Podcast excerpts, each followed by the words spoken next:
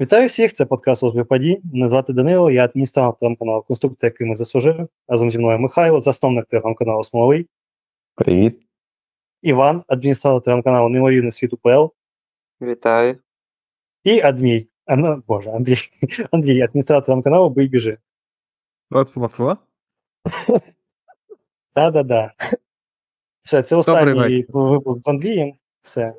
Готувався він. Я, я вже ім'я його не вимовляю. Все. Це кінець. Що ж, так. Це наш перший випуск у 2024 році, тому вітаємо всіх е, з Новим роком і рекомендуємо послухати наш, наш попередній випуск, де було підсумки минулого року. В принципі, тут, можна сказати, буде продовження ідеологічно минулого і ще трошки на майбутнє. Тому ось такий ось. Почин можемо починати, тому, напевно, спочатку пропоную закінчити з 23-м роком і поговорити про головну команду нашої країни, про Динамо збірну України. Е, Що було? Е, Так. Про що було і, і що буде, скажімо так. В принципі, в цьому році, напевно, сталося те, чого всі чекали з часів відходу Шевченка. Це призначення Сергія Реброва. Тобто, Я відхід давно. такого. Ну, Він не відходу відійшов, він ще чекали живий. довше. Чекали довше, ніж те- того, що Петраков піде. Тому що все-таки якийсь в першу чергу Петракова було таке доволі нейтральне ставлення загальної аудиторії. Тому Талева Львова, думаю, чекали без всі. В принципі, я б так сказав, я б підсумував весь цей рік, що він, він був, я б сказав, доволі позитивний, тому що, знову ж таки, якщо комусь, якщо там комусь сказати після жеребкування групового етапу, що збірна України буде битися до останніх секунд за вихід з цієї групи напряму, і де-факто стільки не, не пенальті, ну, ще його треба забити, знову ж таки, абстрактно, що одне непризначене пенальті проти Італії відділило нас від прямого виходу на це євро. Тобто, ну, якщо комусь сказати перед початком, маючи в е, групі двох, двох фіналістів попереднього євро, ну, я думаю, мало б хто повірив. Тому я вважаю, що це абсолютно крутий був рік з точки зору результатів саме. Тобто, і щодо гри, і щодо розвитку, я б сказав, що це теж дуже серйозний крок вперед. І що ти хочеш? Що ми з тобою сперечалися, казали, та ні, та ні, Ні, то ну, я, я, я, я, я що, що, що, Давайте посперечаємось, бо я як адмін каналу, в якому активно ведуться дискусії з приводу стилів різних тренерів. Да, Давай. Багато хто не задоволений грою Реброва, бо їм не вистачає видовищності, яка була при Петракові. Мгм. Цитую деякі наші коментарі. Що можете сказати з цього приводу? Кажуть, що заспокоює гра, убаюкує. Кінець цитати. Ну, то не подивляться матч з Казахстаном.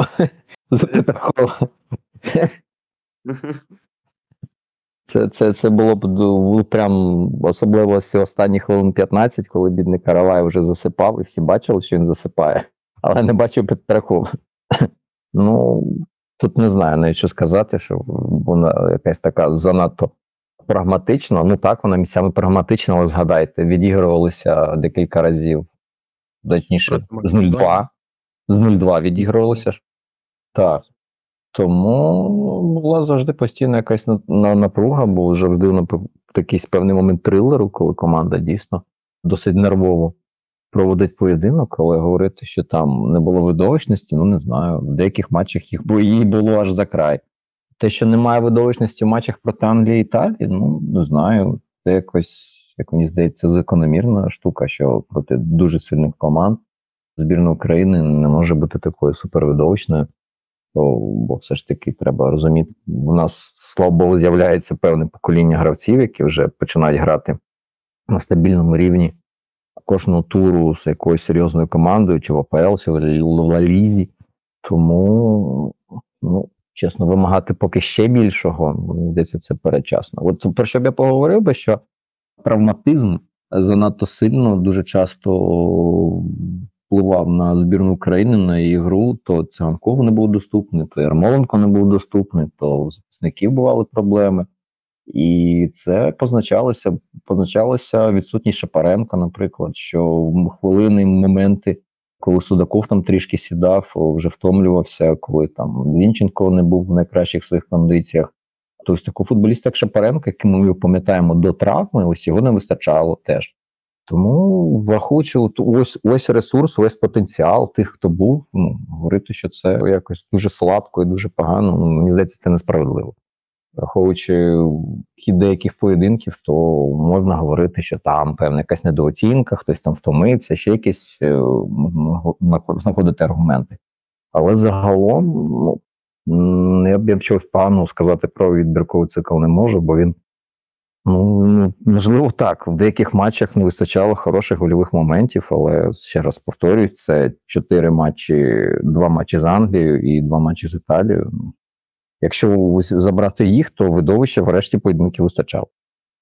От я погоджуюсь. А, давай, Іван, ти.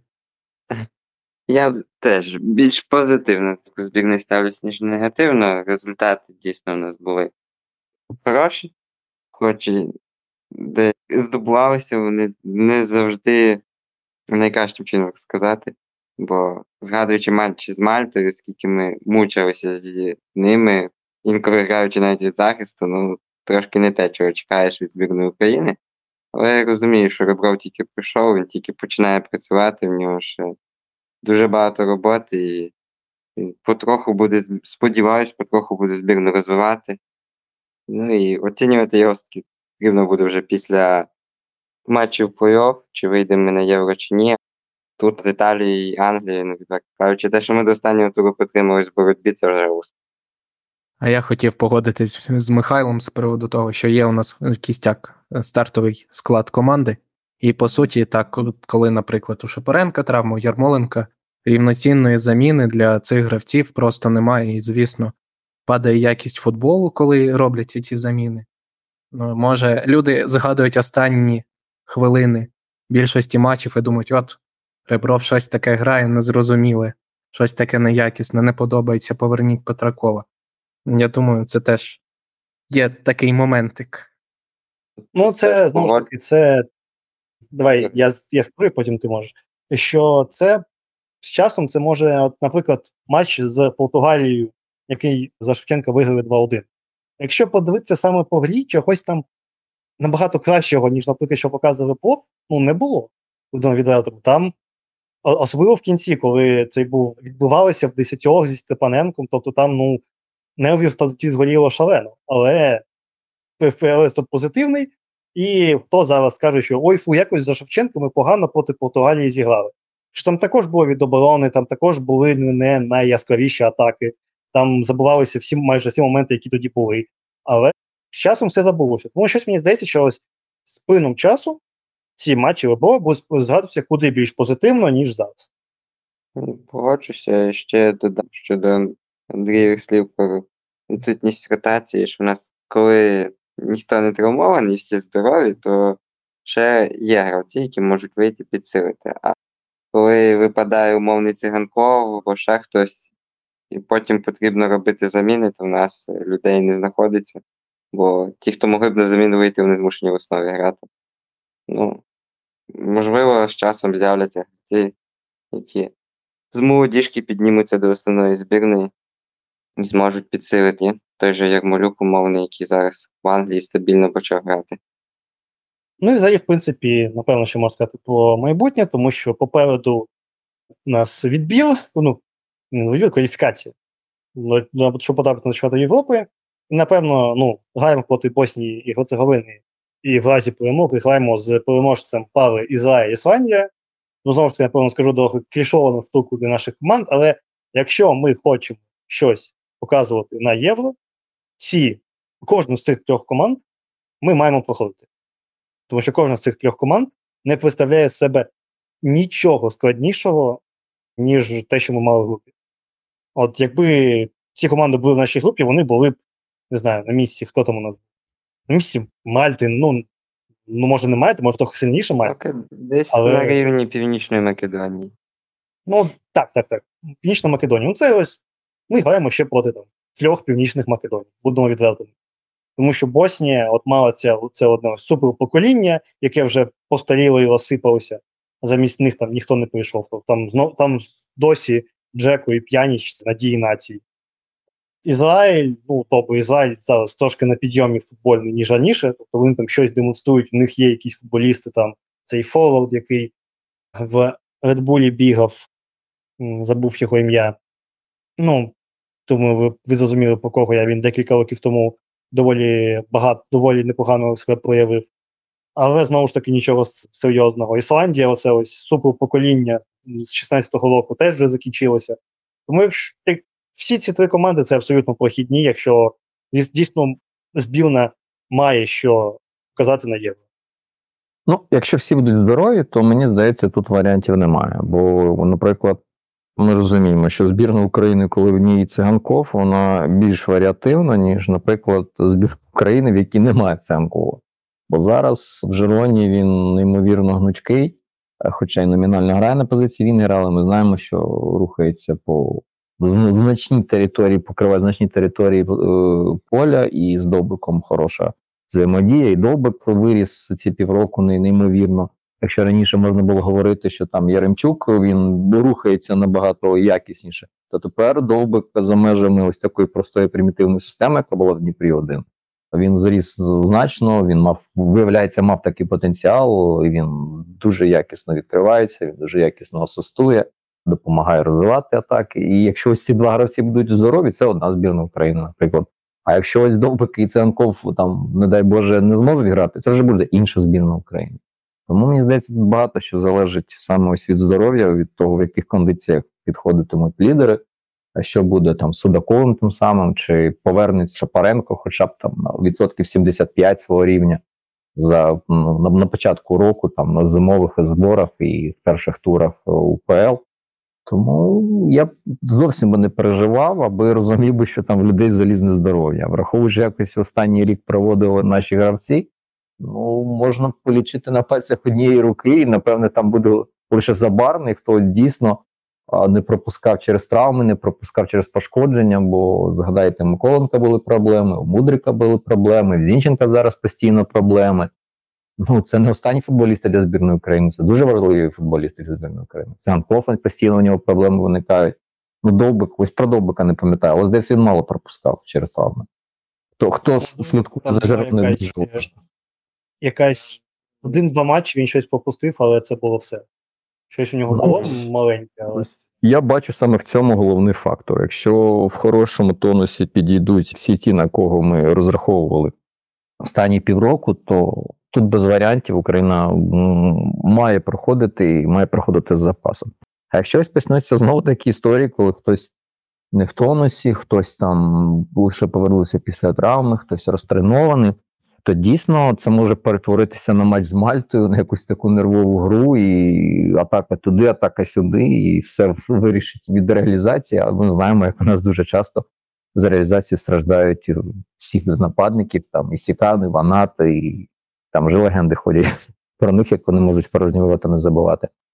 Тому молимося за здоров'я. Бо якщо всі будуть здорові, тут мені здається, ну немає навіть сенсу якусь е, дискусію наводити, бо за рівнем саме того, що вони показують, коли здорові, наші зараз сильніші.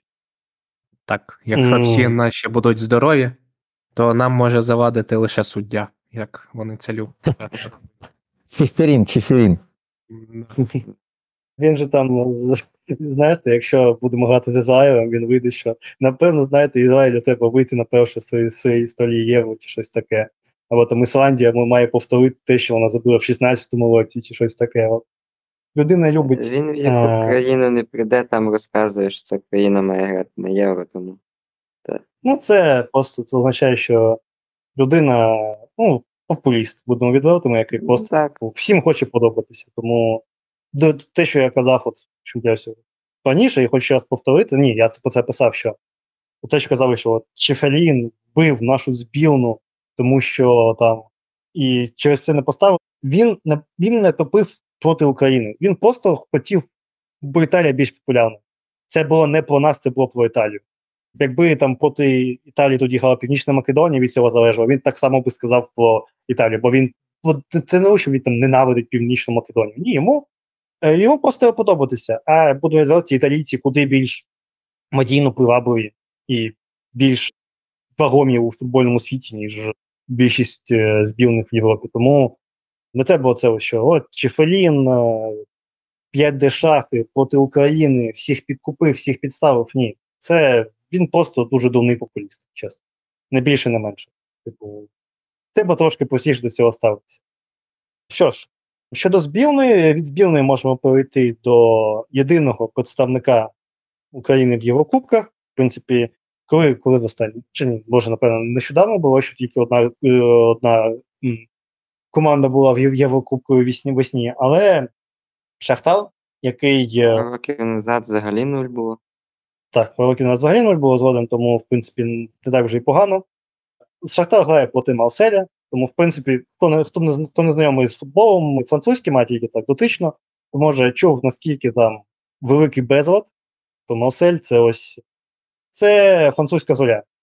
Чесно кажучи, в мене таке враження, що такий самий підхід до тренерів, тобто якийсь, ну або навіть гірше. Абсолютно. Мішлен стоїть е, покришка у цих роздягальні. Вони сидять не на Росаві Білоцерківській, а на Мішлені. Тобто вони і Ліон. От Ліон останнім часом тільки почав як так штормити. А от Марсель це завжди абсолютний хаос, абсолютне нерозуміння. Призначуємо Тюдора, тобто Тудора, як напевно Тудора, бо він е, балканець, напевно, Тудор. Тюдор. Так, він, він не цей, він не він не французький король, він, е, він балканський, він балканський е, чувак. Тудор, потім йдемо, потім призначаємо Марселіно. І, ви Марселіно ж був в Марселі, я пам'ятаю, що посміявся, що це Марсель Марселіно. Що потім виявляється, що його стиль не подобається нашим вболівальникам, вони по- погрожують йому смертю, і він йде з клубу. Тобто це абсолютний клуб рандом, клуб прикол. І в такій ситуації е, хто, хто знає, що не станеться за, ці, за це міжсезон, ну, за це міжсезоння, за це вікно. Ну, зараз Ну, там або, дивіться, або я лідер. Кубок африканських націй же буде. І це, це фактор. Треба дивитися, скільки людей поїде. Бо якщо там реально поїде пів Марселя, і там ще хтось дійде до фіналу, а хтось зламається, а хтось загубиться по дорозі, як колись в Динамо пацани губилися, коли поверталися зі збірної, то там все можливо. Тому тут з тобою погоджуюсь. Що там такий бардак, що може бути що завгодно. Ну давайте Е, тому, подивимося. скажімо. Так, Ну, давай, ти поки давай. подивись, а, Ну, а Шансель Мбемба. Точно, Африка. ну, Мбемба це, це з Демократичної Республіки Конго, наче це доволі непоганий гравець, пам'ятаю, був. Да, да, вони, здається, беруть участь. І Ну от, стоїть- я просто, от я відкрив бомбардирів Марселя, просто дивимося. Абумеян з Габона, Мбеба Але з Конго. здається, завершив кар'єру в збірні, якщо не А, завершив? Та може. Габон не, вийшов туди, тому не важливо особливо. Сал з Сенегалу і Оунахі з Марокко. Це ось, ну, це бомбардири, це, напевно, не найкращий показник. Напевно, краще відкрити їх останній е, офіційний матч. Подивимося, хто тут був. А, так, а хто з них? Цару. Так, е, Лопес. Так, а Жиго. Жиго, якщо не помиляюся, він Француз. А він тільки француз. Він тільки француз, не подвійне громадянство. Хоча звучить так, ніби він міг би мати подвійне громадянство. Так. В принципі, я думаю, що гравці 3-4 точно поїдуть. На Так. зі складу.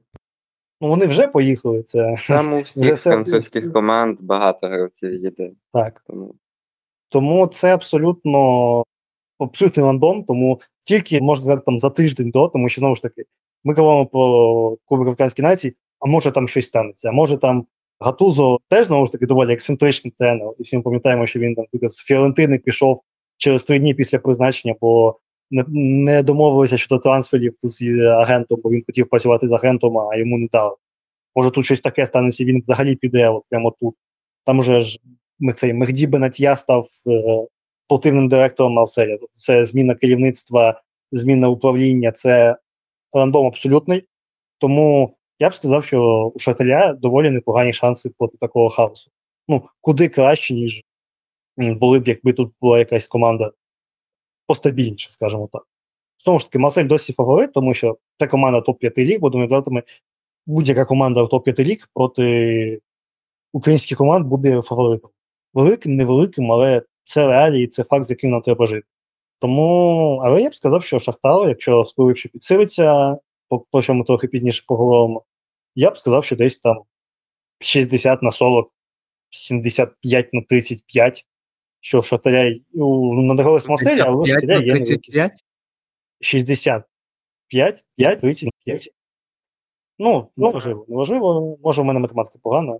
Я, А я ні, ні, фізмат все закінчив. нормально. математика. Я, Так і треба. я фізмат закінчив, це фізмат, це фізика і мати. Тому сорі, нічого, нічого особливого від мене не вимагає. Тому я б сказав, що шанси є, шанс, шанс непоганий. Я теж скажу, що шанси досить непогані, бо Марсель це дійсно великий хаос. З часів, як Андрей Віленбош пішов звідти, коли він тренером був, там хоч якась стабільність була. Того, як він пішов декілька років звідти, там тренери просто по 3-4 за сезон міняються. В керівництві теж постійні зміни, постійні конфлікти з фанатами. Там, як не базу підпалять, так феєрами закидають, так на, або автобус чийсь поб'ють, то в них стабільно на стадіоні що-небудь зробити теж можуть. Тому ну, це єдиний фактор, який може ще проти Шахтаря, що там атмосфера на стадіоні дійсно класна, хоч фанати й дурнуваті, але вболівати вони вміють за свою команду, коли це потрібно. Буде його важливо з цим справитися, з тиском трибун на виїзді саме. Дійсно, невідомо, в якому стані буде Марсель. Пригатузо, з того, що я чув від людей, які дивляться французьким чемпіонатом більш уважно, ніж я, то пригатузу Марсель додав. А Невідомо дійсно, що з цією командою буде, бо кожне трансферне вікно це зміна половини складу, якщо не більше, а ще Кубок Африканських націй. Там не так багато гравців йде, як з умовного Вар'яна, теж свої трати будуть. Я б оцінив шанси 55 на 45 на користь Марселя. Ого, Да. А я десь так само. Все інше, в принципі, ви сказали, все, що можна сказати.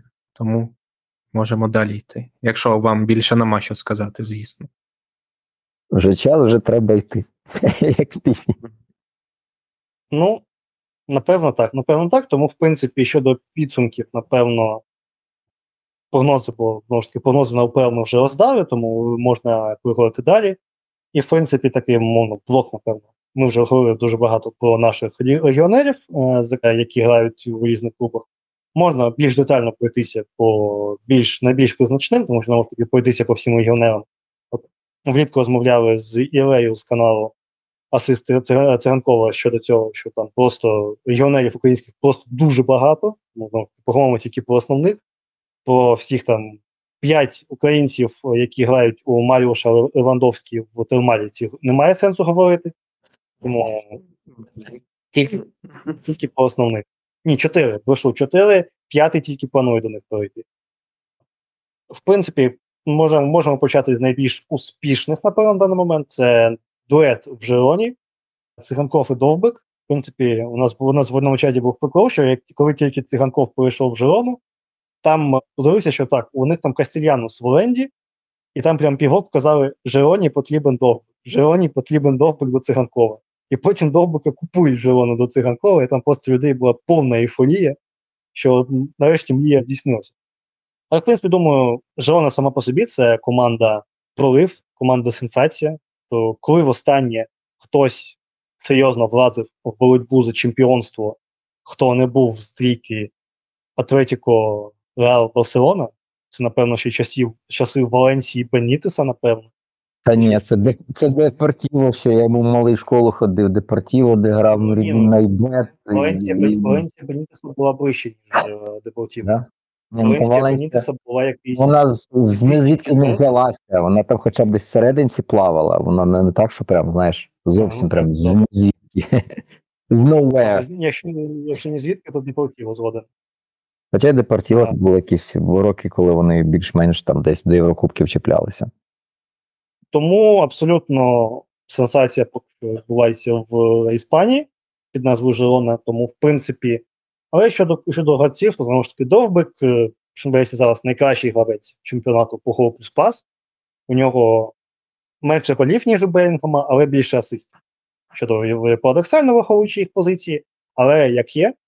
Тому зараз йдуть вже дуже активні чутки, що вже хочуть на, на підвищення знову йти, що там всякі не дуже, будемо казати, достовірні істочники кажуть про Челсі, про Каюсь, Ну, план- біжи, розповсюдж брехливу інформацію від сумнівних джерел. Так, сумнівні джерела під назвою Бий біжи цитують інші е, сумнівні джерела, які кажуть про ще щось. А тому, знову ж таки, взимку жодного переходу апріорі не може бути, бо Довбик на початку зону вже пограв Дніпро 1, тому гравець може бути заграний тільки за два клуби під час одного сезону. Тому тут без шансів, взимку ми його ніде не побачимо. Максимум, що може бути, що він перейде ну, він оформить трансфер, але перейде вже влітку. Але знову ж таки, цей кейс мені не дуже подобається, тому що, як я вже казав хлопцям, не повторю тут. Наприклад, приклад Кшиштофа Пьонтика, який перейшов з чемпіонату Польщі до Дженуа. В принципі, команда на, на, на час переходу плюс-мінус, яка відповідає рівню, рівню Жерони. У Іспанії може трохи краще. І те, як він просто розвивав півроку, потім одразу через півроку трансфер на підвищення одразу в Мілан. Ну і зараз Пьонтик десь у, у Башакшекілі, навіть на основний форвард. Тому мені здається, Довбику треба трошки затриматися в Жироні, трошки ще підняти свій рівень, при, краще пристосуватися. Як Михайло казав, він дуже круто розвивається в цій системі. Треба подивитися, що ще Мічел, якщо не правильно назвуть. Мічел. Ага. Так, О, Що, що ще Мічел може йому дати як спеціаліст, і тоді вже думати про якесь підвищення. Тому що, знову ж таки, ну, наприклад, Челсі приходить, дає йди до нас. Він там приходить до них влітку, а це Челсі, це знову хаос. Ну і буде він разом там з мудриком в цьому всьому хаосі крутитися. Воно йому треба, мені здається, ні. Бо знову ж таки, довбику 26, я вгадую, скільки йому 25-26, наче має бути 26. Ну, десь так. 26 Йому в цьому, йому в цьому році буде 27. Ми будемо казати, ну, в 26-27 років йти на такий експеримент, це ну, може дуже, дуже дорого коштувати. Ще один приклад, наприклад, Джексон з Полту, якщо пам'ятаєте такого. О, да. От, ну, теж там був супер форвард, до речі, мені він часами нагадує, нагадував довго. Габаритами і стилем гри трошки в ньому щось є. Він десь 26 в такому ж віці, якщо помиляюся, прийшов там, ризикнув в Атлетико Мадрид і зник, зникла людина. Його там якось потім в Китай скидували. Тому мені здається, довбику треба затриматися, тому що знову ж таки подивимося, що буде з Жерони, бо може Жерона стане більш серйозним проєктом, всі ті групи побачать, що ого, можна не одне чемпіонство мати в Англії, можна мати два чемпіонства в Англії і в Іспанії. І може трохи збільшить фінансування, трохи збільшить потоки. Тому на місці Довбика, та й на місці Циганкова, напевно, я б залишався подовше. Тому що Циганков, Циганков вже рік там, і знову ж таки, всі ми бачимо його вплив на гру, те, наскільки він став більш гнучким, більш різноплановим гравцем, і наскільки він круто, круто знову з тим же довбиком е, зігрався. Тому Циганкову теж, мені здається, треба ще залишатися. Тому знову ж таки, травми місцями, на, на жаль, вилазять, бо Циганкова там не дуже приємні ось на один матч, на два матчі, на три матчі пошкодження. Такі ось малі, значить, то дні, але ось там дві-три на сезон назбирається, і вже, ну, і вже там пропускаєш доволі суттєву кількість матчів. Тому, але знову ж таки, якщо судити зараз, то це, напевно, два наші найкращі регіонали, якщо ви зі мною, якщо ви зі мною згодні. Згоден, згоден. Я б ще до найкращих забарного додав. О, да.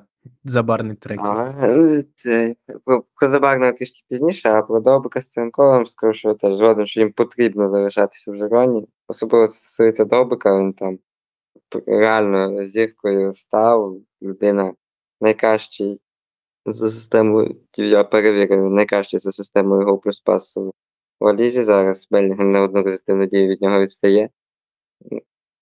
Куди, куди ще треба йти, тим більше Жирона майже 100% в наступному сезоні гратиме в Лізі Чемпіонів. Іти в Челсі в той хаос. Челсі може Єврокубків взагалі не мати. Із клубу Ліги Чемпіонів, ну це якось не солідно. Атлетік, про яке теж слухи були. Ну, там з Моратою конкуренцію не факт, що можна виграти. А в Жироні його люблять, поважають. Він там лідер.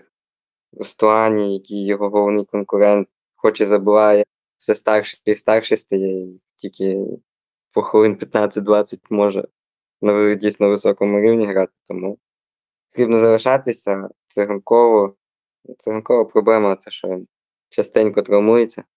Щоб не це, то він теж міг би значно більше і результативних дій мати. У нього зараз 6, якщо не помиляюсь.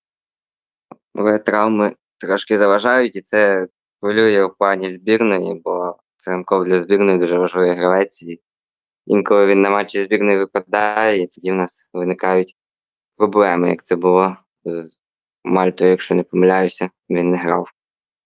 Чесно, я б на місці Жерони їх оптом продавав в один якийсь конкретний клуб. Бо, ну, чесно. Манчестер Сіті. Так. Я не можу пригадати. ну, Може, я просто не так багато нині футбол дивлюся, але дійсно таких дуетів яскравих в інших командах. Ну, для мене. Сон і Кейн. Ну, Мгм. Кейн вже все, до побачення. Ну от дивись, Сона зараз подають Тоттенгем, і їм на заміну і- імплантувати циганкова з довбиком. Ну, взагалі ідеально. Якщо про дуети говорити, я ставлю, що Чурам і Лаутаро з Інтер.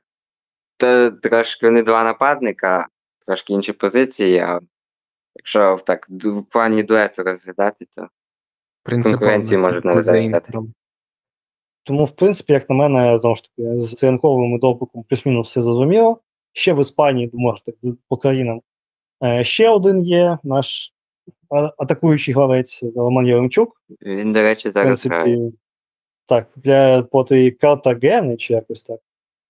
Так, ну, в кубку, в кубку. там щось. От. Але знову ж таки, ну, хоча б він забив. Так, це вже треба радіти цьому, тому що м, перший гол за, в офіційних матчах, напевно, з літа, коли він там влітку забив якомусь там ісландському клубу в кваліфікації Мгм. дощ на його кубки. Поправлю тебе, що він перед цим в Кубку Іспанії забивав в попередньому раунді, тоді вони 1-0 виграли, він єдиний гол забив. Не пам'ятаю назву Ну, Команди в принципі, скажімо здається, це. Це ну, команди, скажімо так, не дуже того рівня, від якого очікуєш там голи, ну, як єдині голи від е, нападника, який там ще за часів е, Генту був там, чутки ходили там, що Рома ним цікавиться і так далі. Тобто це абсолютно не те. Але знову ж таки сподіваємося, що цей стрік з голів трошки його розбудить, трошки його мотивує, тому що були вже чутки, що Валенсія його хоче відправити назад до Блюге, що він їм не потрібен. А це означає, знову ж таки, що через те, що він вже грав Блюге, це означає, що він в Блюге на півроку застрягає, якщо я правильно розумію правила. І це все.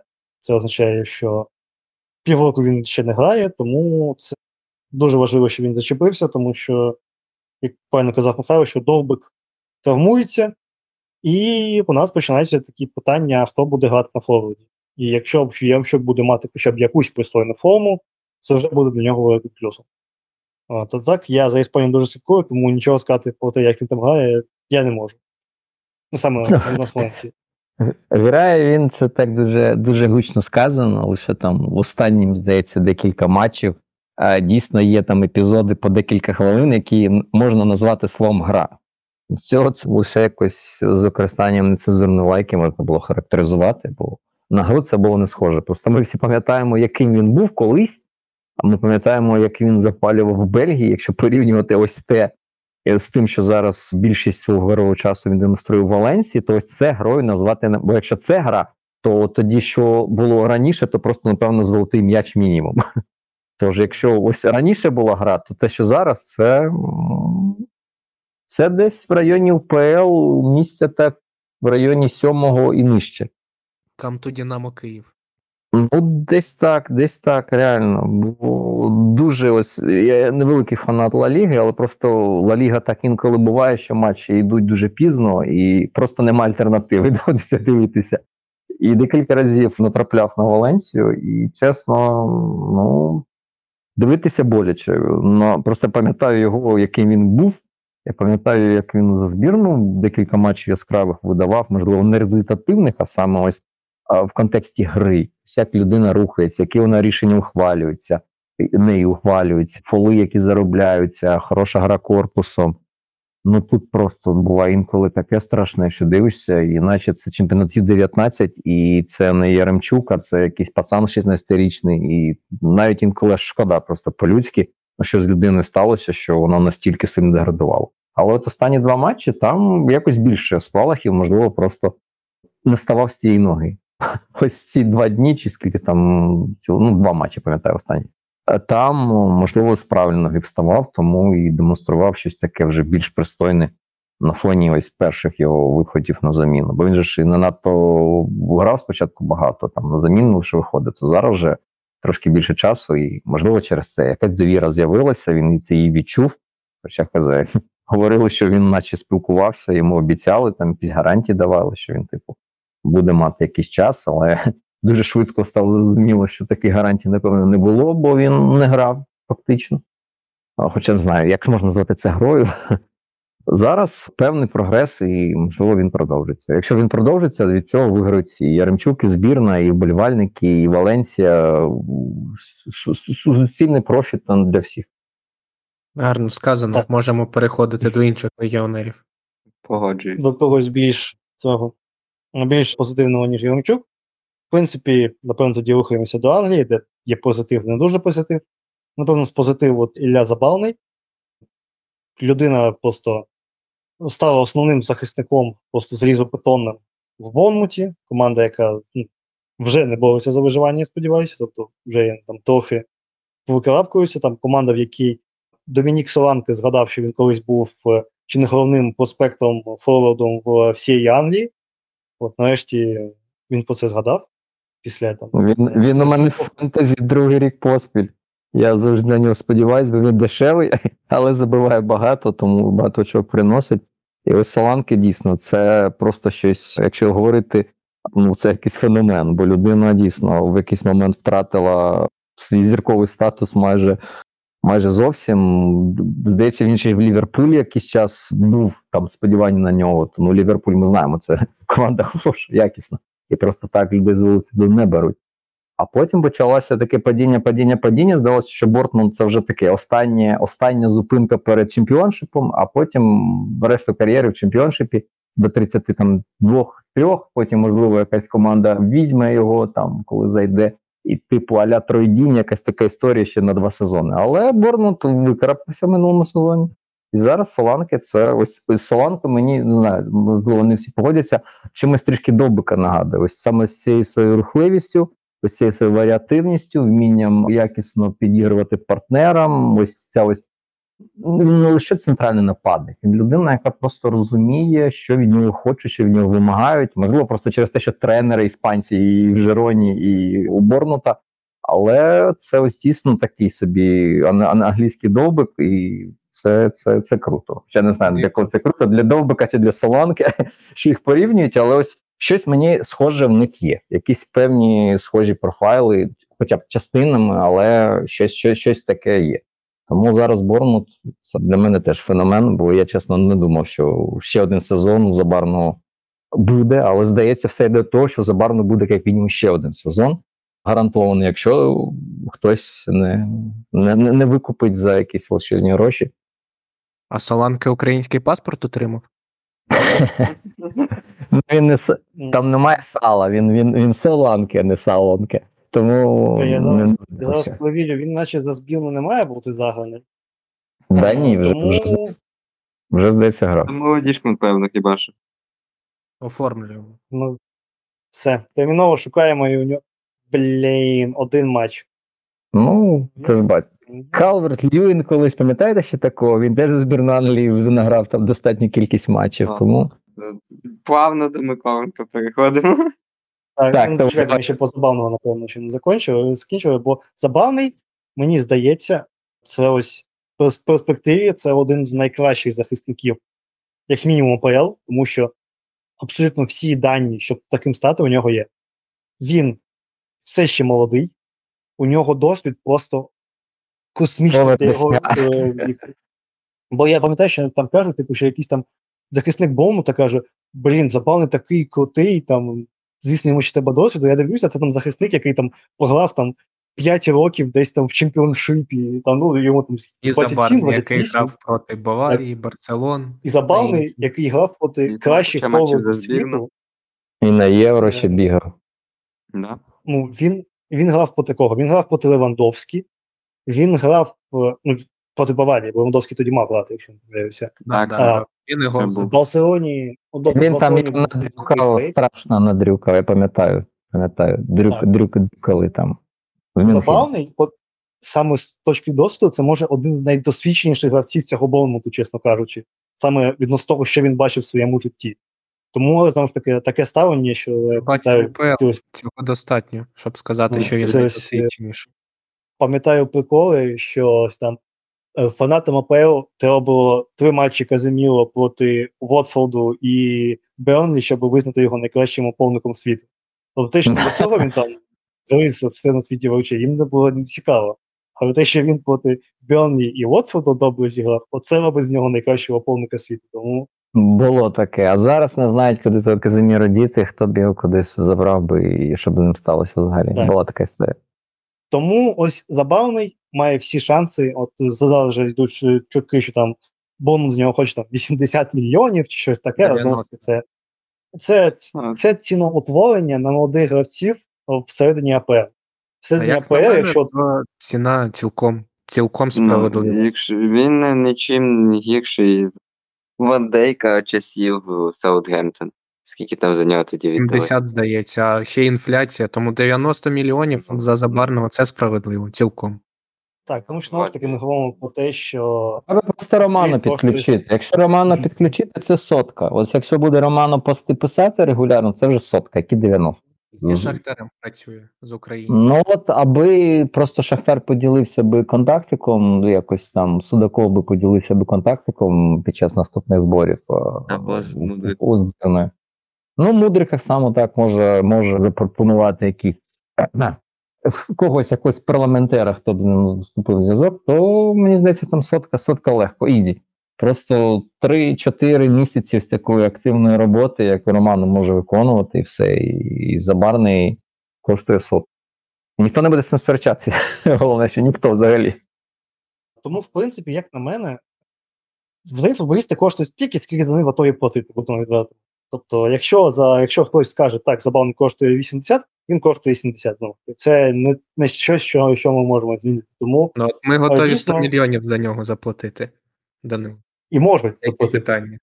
Це, це ми теж головне. можемо. Ми теж можемо. Але які, яка валюта? А це вже є.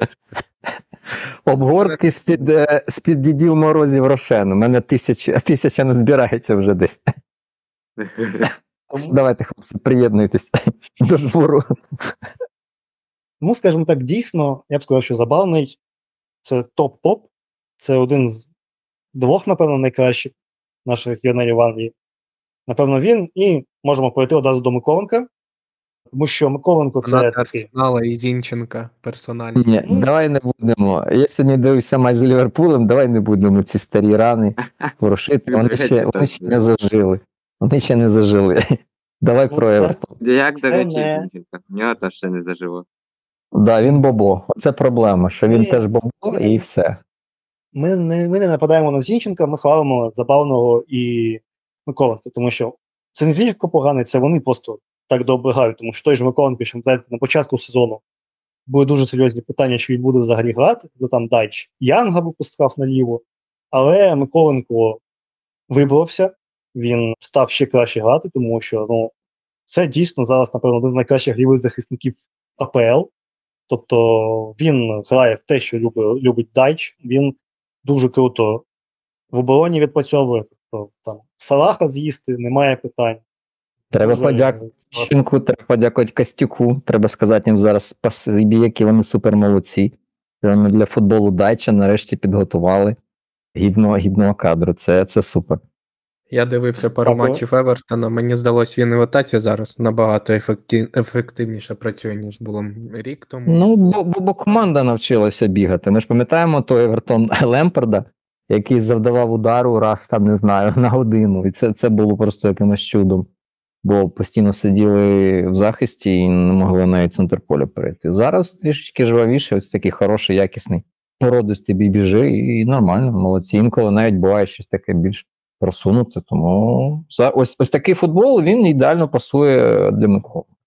Ось такі штуки, коли потрібно там навіть постійно атакувати, сидіти на чужих воротах. Ну там ти себе мало можеш зарекомендувати, бо ти переважно атакуєш і мало захищаєшся. А тут, коли команда переважно захищається і там намагається втікати, контратаки, ось це такий футбол. Він для Миколенка сприятливий для того, щоб показувати свої сильні якості. І зараз, слава Богу, він їх демонструє. Ну, я теж погоджуся, бо ну, Атаці доволі прямолінійний гравець, що, якщо порівнювати його з найкращими захисниками лівими. А от якщо в плані захисту, то він, напевно, буде один з найкращих в нинішній АПЛ. А можливо навіть і найкращий, якщо брати саме гру один в один, бо тут е, важко когось пригадати, хто на його рівні зараз грає. Ну, знову ж таки, це питання в тому, що позиція лівого захисника дуже сильно еволюціонує. Там те, як що грає Зінченко, те, що пропагується, це все-таки куди менше стає таких от ортодоксальних, совєтських лівих, лівих та правих захисників, які максимально прямолінійні. І, Ну, згадайте, згадайте Трента. Трент зараз в build-up і грає центральний захисника, хоча він фланговий, але люди так перебудовуються, щоб Трент отримував м'яч. Ну, от позиція реально центрального захисника, саме не просто там десь ліво центрального ну, а конкретно в центрі. Так, просто реально якось у нас звикли до цього, як Степаненко може там сісти третім, чи Сидорчук раніше сідав, чи Синковий. Тут з флангу тренд через те, що він, по-перше, розуміє, як рухається м'яч, по-друге, він може виконувати якісну передачу, тому тут так. Позиція еволюціонує, і тут є команди, де дійсно центральний ой, центральний фланговий захисник він має бути дуже гнучким тактично, він має розуміти дуже багато різних аспектів. А є ось такі команди, як Евертон, де все ж таки більш така класична догма, і там ти можеш не бути супер-мега-генієм, ти маєш просто відпрацьовувати, а питання від, відпрацьовувати, ну знову таки, ще раз подякуємо Іщенку і Костюку, бо ось динамівська школа, вона ось, ригати, харкати на полі, вони вміють. І ось Миколенко це дуже яскраво доводить, що хороші, якісні фізичні дані, витривалість, можливість виконувати спринти, досить швидко після них відновлюватися, знову спринтувати. Це, це круто. Але якщо ми говоримо про те, щоб робити крок вперед і йти кудись в Ліверпуль в арсенал, то вибачте, але, але ні. Там немає таких е, опцій, немає таких лей. Ну, Це. Згадайте Люка Шоу. Ні, згадайте Люка Шоу, там теж дуже така гнучка, хороша, якісна робота. І ось, ось це проблема, але ми сьогодні говоримо не про проблеми, а про хороше. Тому в Евертоні ось з цієї ролі Миколенко дійсно знайшов себе. Те, що він навчав, йому навчали, воно його наздогнало, і зараз він за рахунок, перш за все, своєї фізики, просто неймовірний. А зараз, коли з'являються ще й певні тактичні, не дуже складні вимоги, які множаться на можливість ці вимоги переварювати і видавати готовий результат, то все сходиться зараз. Миколенко дійсно в топі найкращих лівих захисників е, АПЛ, і це неймовірно круто. І, в принципі, щодо підвищення, думаю, перше, що єдине підвищення, яке я реально бачу, це, на, це щось, наприклад, Везе. Ну, якась команда, який теж ще зберіг Більш, ортодоксально, так. Там Або чек, їхати. або до Челсі. Або- Челсі можна. Там, там, там всі можуть грати, будь-хто. Людина з вулиці, бомжі, 18-річні типи, ноунейми за багато грошей, всі грають. Тому Миколенко, я думаю, теж зможе там грати. Миколенко просто треба грати нормально. Там немає жодної системи, це просто, знаєте, там сам за себе А. битися Не за вітчизну Ну, або ще їхати. О, Ньюкасл, багато. Ні, ні, більше не треба. Треба, де гроші платять хороші, в АПЛ хороші гроші. Тому у Ньюкасл, Ньюкасл варіант, в них там всі поламані, в них там грати нікому. ще, ще Гроші є. Юнайтед, там теж всі приживаються, як Челсі. Ну да, але, але після третього матчу всі починають казати, що ти фуфу. А три матчі ти як Казимір, ти герой. Якщо ти забуваєш, так просто все ікона тебе на руках носять. А потім грає в Ресті Мактоміни. Оце це найбільше прикол мені подобається в Юнайтед, що Мактоміней завжди актуальний, при тому, що приходять люди, сильні, якісні, хороші фахові гравці, але все одно грає Мактоміней і забуває при цьому. І привозить. Так, ну, це, це, це супер якість, що може давати. Він дає видовище. В Україні всі люблять видовище, ось він дає видовище. І в інші ворота, і в свої, і чужі. Класно? Красивий футбол. Так? Так? Тому, в принципі, от Миколенко, у нас от Динамо дало АПЛ хороших захисників. От. Дякую, дя- давайте подякуємо пану Іщу. Що Давай, давай ще раз, ще раз. Це просто, просто супер. Один з найкращих центральних захисників, один з найкращих лівих захисників. Ну, просто, просто щось неймовірне. Там зараз гикає десь на базі Динамо, хлоп. Да холодно зараз гикати, спить уже, напевно. Він працює 24 на 7. Шукає таланти. А, ну Ну, так. Щодо інших, напевно, в найскільніше Це, це хто? Це Зінченко? Ну, ні, Зінченко це теж позитивно. Я вважаю, він теж просто він не такий він не круто себе показує, як інші. Не так Е, виділяє як, у, у так, своїй він команді. грає непогано. Знову ж таки, це людина, як так помиляється в захисті, але знову ж таки, давайте подивимося. Пункт перший. Проти Це- Салаха помиляється в захисті. Проти Салаха не гріх помилятися в захисті. Тим більше, Е, коли тобто тебе один в один залишають. Ну, це, Так, це взагалі. е, залишити центрального перенавченого центрального атакуючого півзахисника е, ну, і на лівий захист проти чи не найкращого правого вінгера світу АПЛ. Це ну, а що ви очікували? Що Зінченко буде боротися з Салахом? Ну, це претензії, не знаю, наївні. Е, навіть не знаю, чому це, якщо там поставити Ну слухай, як ми вже побачили, виходить Томіясу, виходить Ківір, і воно ніхрена не зміниться від того в захисті. Тобто захист арсеналу не стає надійнішим без Зінченка. Втрачають в побудові атак при цьому. А ось так. Але при цьому у цій компоненті побудови в пасовій грі, в build-up і, в позиційному нападі дійсно вони втрачають. Тому тут, а, ну, що ти зробиш? Є, є недолік, просто питання, як маскувати цей недолік. І тут на мене, мені чесно здається, що ось тут проблема більше до команди, що всі розуміють, що ізоляція, ну це як знаєте, проти Віні Джуніора, коли ти кидаєш проти Віні один в один когось, то навіть про людину, яку ми згадаємо наступною, якщо проти неї створюють, точніше, для неї створюють ізоляцію десь навіть з хорошим захисником. Ну, не, не, не Уокером. Ось Кайл Уокер це не беручка, там, там ми це побачили на Вемблі. Але ось якщо це будь-хто інший, то в принципі, ну, на просторі можна кого-небудь знищити. Питання, що чому немає підстраховки після того, як обігрують Зінченка, чому ніхто з опорників не сідає, хоча там трійка в центрі поля. Чому ніхто з старих захисників не підстраховує? Це ж питання більше не до Зінченка, а до Арсеналу. І мені здається, вже багато хто їх задавати починає. Так, у Арсенала це системна проблема. Це не, не питання в одному гравці, а питання саме в системі. Ну, Після захисті досі, досі нічого не, не хорошого немає. Бо правильно, помилки помилками, і немає Зінченка, а помилки все одно є. Тому я чесно, я не фанат того.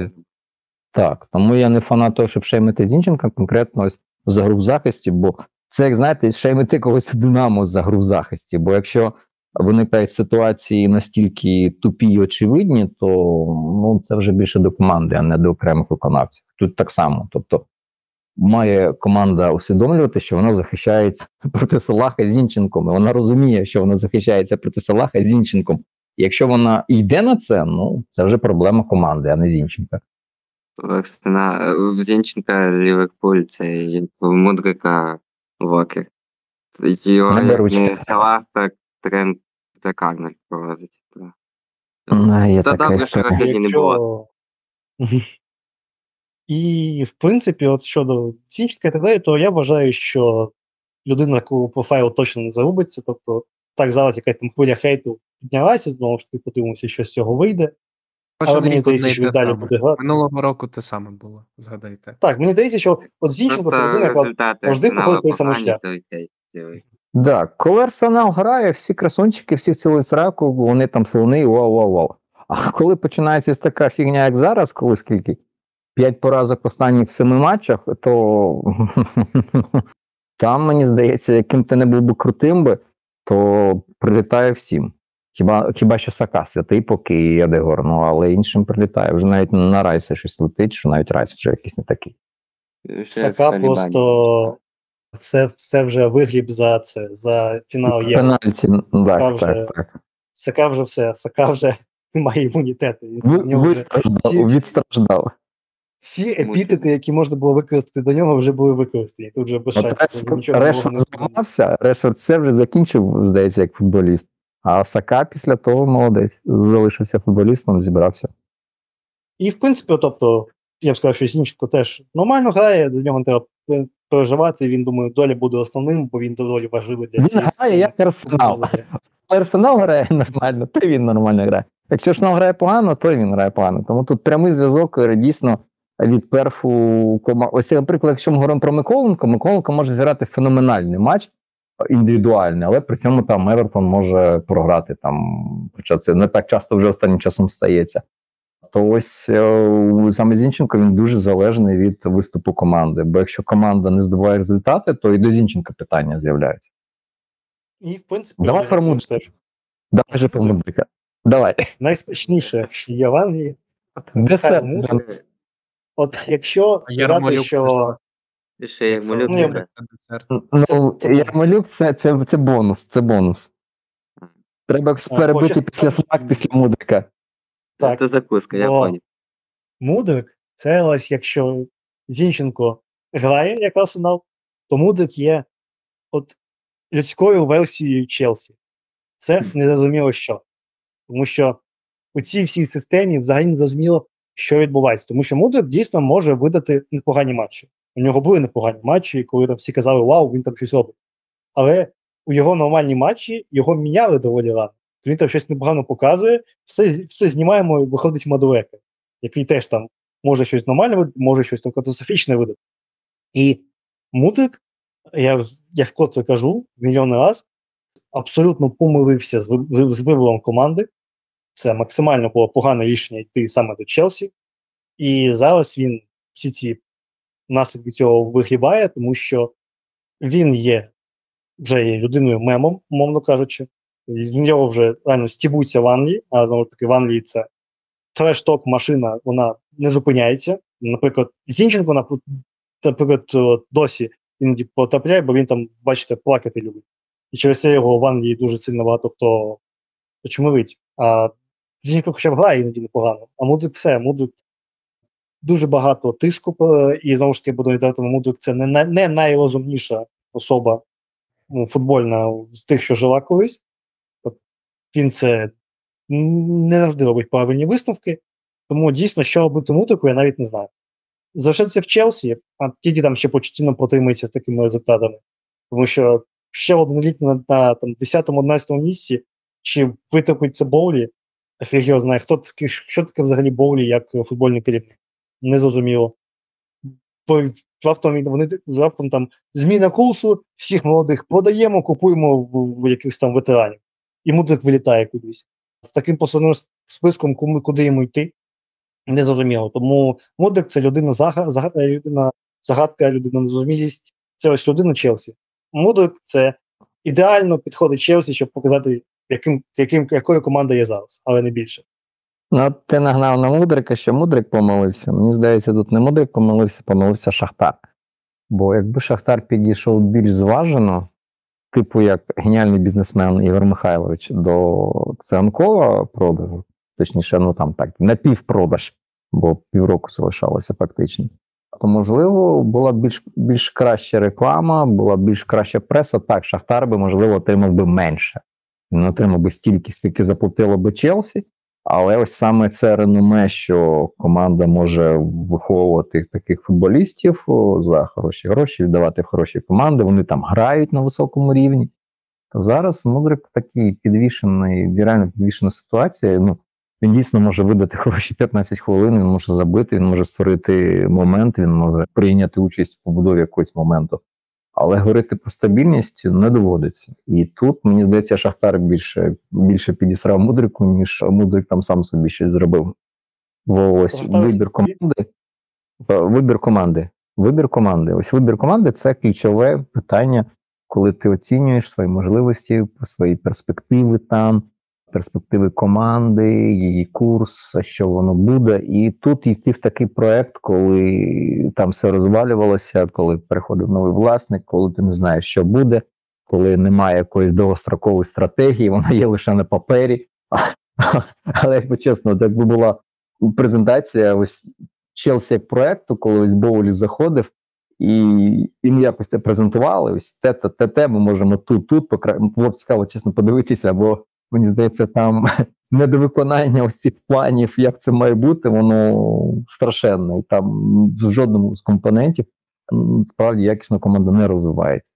І тут вибір ось команди він вплинув, мені здається, на все. І зараз, ось ти правильно говориш, знайти когось, знайти нового лоха, хто захоче вкинутися великими грошима, буде дуже важко. Бо всі побачили, що Мудрик все ж таки обмежений з певними сценаріями використання. Якщо порівнювати вже ж, наприклад, з циганковим, то циганков все-таки більш гнучкий. І в сенсі саме розуміння гри. І не можна говорити, що там Мудрик мега тупий, але просто він розуміє гру, він бачить її під іншим котом в меншій кількості сценаріїв, і ну, він не циганков в цьому контексті. Тому для нього шукати команду складніше, бо йому адаптуватися важче. Коли ти готовий там до декількох сценаріїв, то якщо команда грає часто за сценаріями, які тобі не підходять, ну тобі ну, ти втрачаєш себе, свою ідентичність, не можеш показувати свої сильні якості. Я більше за всі ситуації звинувачував би Шахтар, бо вони підклали свиню не стільки мудрику, хоча заробили в якийсь момент. Скільки тепер зараз ну, вже може страждати Судаков через це? Всі подивляться, скажуть, ага, можливо, буде знову таке саме. Тому якщо б вони за більш менші гроші віддали б Мудрика в команду, яку він хотів, яка його хотіла, яка могла розвивати його якості, і більш якісно, можливо, навіть Судакова могло виручити за більші гроші. А зараз, зараз буде складно когось знайти, хто б дав би ту суму, яку хоче Шахтар вже за Судакова, бо люди можуть дивитися і думати, ага, можливо, це Мудрик 2-0. І ось це, мені здається, більше помилка менеджменту Шахтаря. Ну, це абсолютно мені здається. Так, я, я згоден щодо того, що це дуже сильно вплине на Судакова, тому що, знову ж таки, наприклад, можна подати Мудрика за якісь там 40-50, і потім десь за 60 Судакова. А так зараз, ну, це Мудрика де-факто отримали 70, і цікаво, що там ці 30-30 буде бонусами, бо може. Там, наче казали, що це будуть легкі бонуси, але з Челсі, що таке. Як Що таке, що таке легкий бонус у цього Челсі я навіть не знаю. Там, забити що, забити 30 голів, а коли Мудрик заб'ється 30 голів, щось таке, ну, Виграти Ліги. ну це теж е, Навіть. Тому це дуже велике питання, що буде з Михайлом далі. Ну, я скажу, що Михайло це, це дійсно, як Данило вже сказав, відображення Челсі. От, може людина витащить матч, як це було з Ньюкаслом.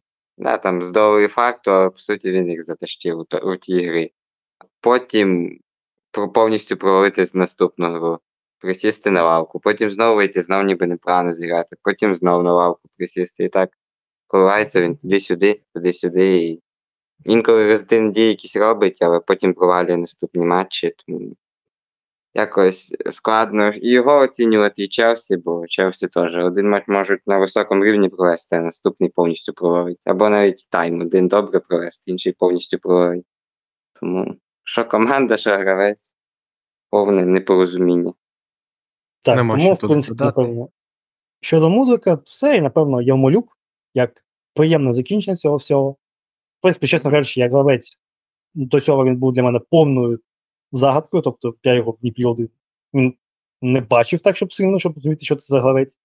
Потім він десь там у Брентфорді 2, в Брентфорді Б бігав, але зараз, як він дуже доволі так стрімко за- за- застрибнув у найближчий запас, він все ще не основний, але знову ж таки зараз Кубок Африканських націй. У Брентфорда хтось туди їде, знову таки співзахист, тому може він знову потрапить до основи.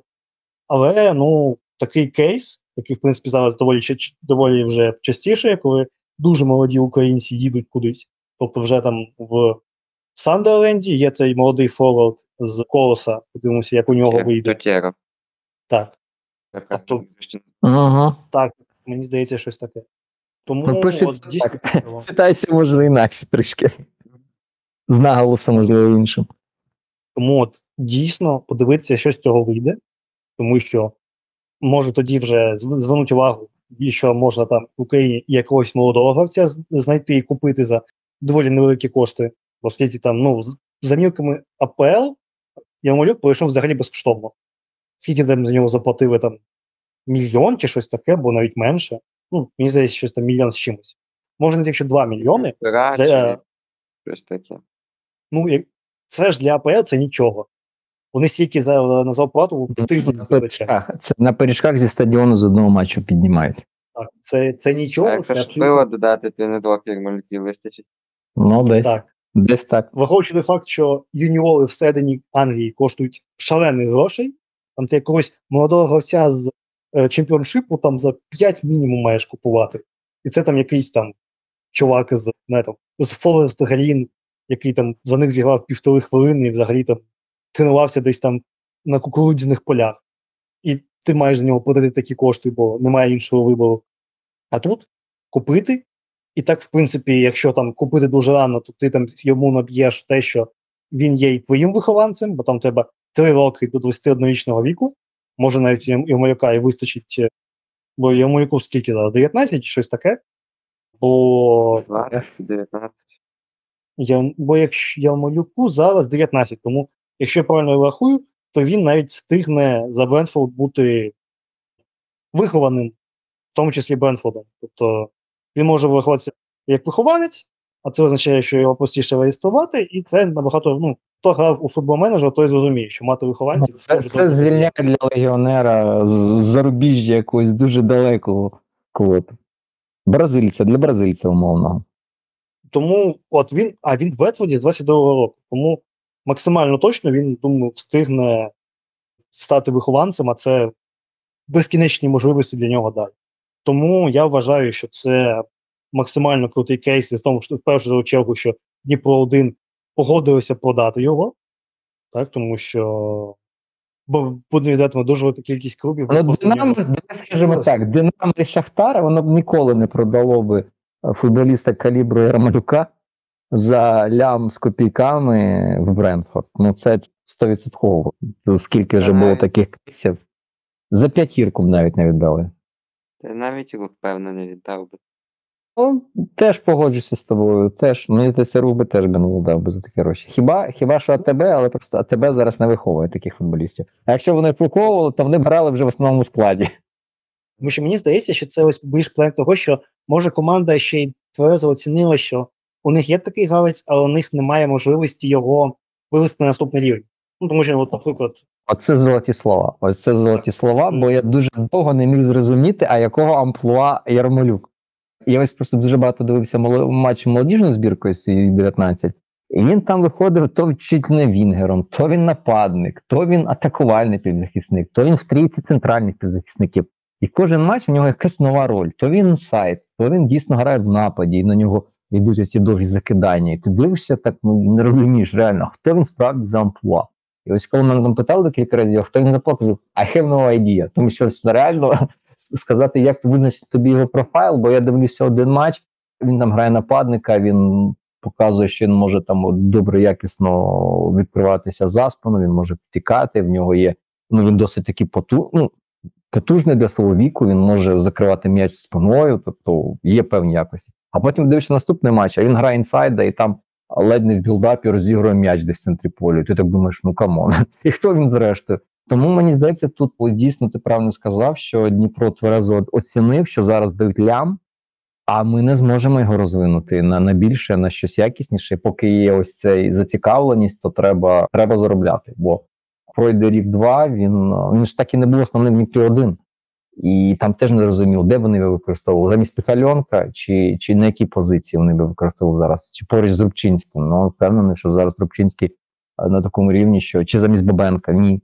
Тобто, не факт, що він зараз би навіть грав би в Дніпрі один в основному складі. Тобто, це говорить, що А? Зазвичай його на лівий фланг взагалі ставили. так, лівим вінгером. Ну тому просто від просто ну, це так часто така позиція. Не знаєш, куди кого вставити, і став його на лівий фланг. Це в нас так колись було в багатьох командах, що хто там зліва міг грати в Динамо, могли ставити Ваната на лівий фланг, а в Шахтарі там Крисківа на лівий фланг мог поставити. Просто ну е, когось треба поставити номінально. Тому та сама історія, що Ярмолюк в Дніпрі, ось тут, твою тезу підтримую двома руками, трьома, трьома ще ще й ногою лівою. Бо дійсно Дніпро 1 і це хороший кейс саме з того, як зрозуміти ось цю межу, коли футболіст дійсно на піку зацікавленості в ньому, і чи ти починаєш думати, чи зможеш ти в майбутньому здобути більше. Бо ось, наприклад, Динамо з Брашком, Судаковим могли вже розставатися, але вони розуміють, що все ж таки є можливість. Динамо Судаковим це його. Ні. Шахтар. Я говорю про Шахтар, то Динамо Шахтар, вони ось в них були реальні пропозиції продавати за менші суми, ніж вони очікують.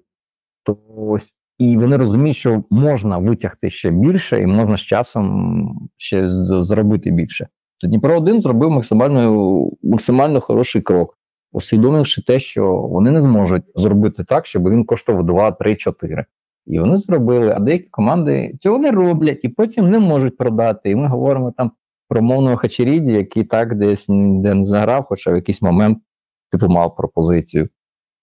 Так, сумна історія. Але з Ярмаком історія не сумна, навпаки, весела, тому порадімо за хлопця.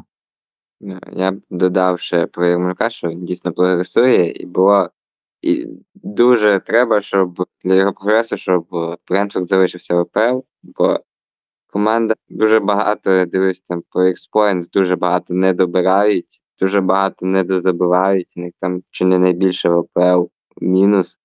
Тому ще головне не вилетіти зараз АПЛ, бо чемпіоншип це трошки інший футбол, і там розвиватися, мені здається, Ярмолюку буде важче. Тому тут треба ще, щоб нам трошки за Брентфорд підтопити, щоб Ну, головне, щоб не виникла така ситуація, коли Евертон, Брентфорд і умовний Борнмут опиняються десь там внизу, і ти не знаєш, блін, а за кого притопити. Бо зараз, наприклад, Евертон, ну так, ну, ну, вони з Брентфордом реально конкуренти. Ну так, так. Ну, З Ертона через зняття очок. Ну так, так. Якби не це, то вони дійсно вийшли набагато вище. Це І...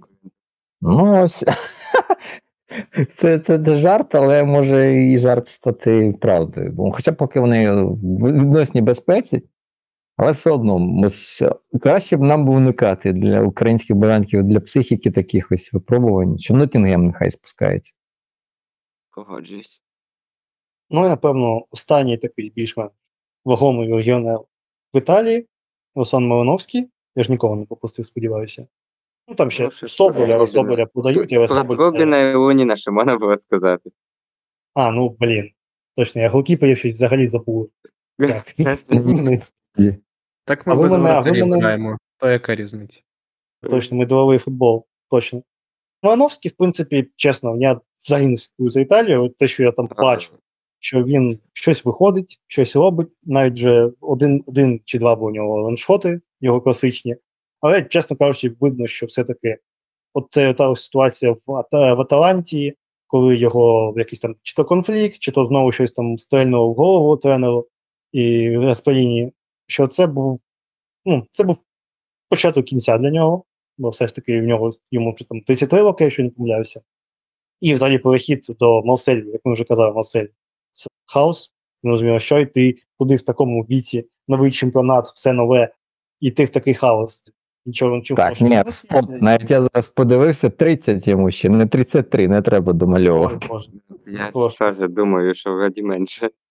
Ну, добре, в кожному разі це вже доволі пристойний вік, щоб е, ну, коли дуже важко якось критично повернути свою кар'єру в інший бік. Отак, отак сформулюю. І, ну, він щось звичайно щось робить, але щось більше я навіть не можу сказати. Ну, я скажу, бо я активно за серію слідкую. Не один матч Дженова бачив в цьому сезоні, і Малиновського, зокрема. Дженова досить нестабільна команда, навіть не так правильно буде сказати, що команда, яка дуже по-різному грає в домашніх матчах і виїзних. В серії А це взагалі тренд, там багато команд, які так грають.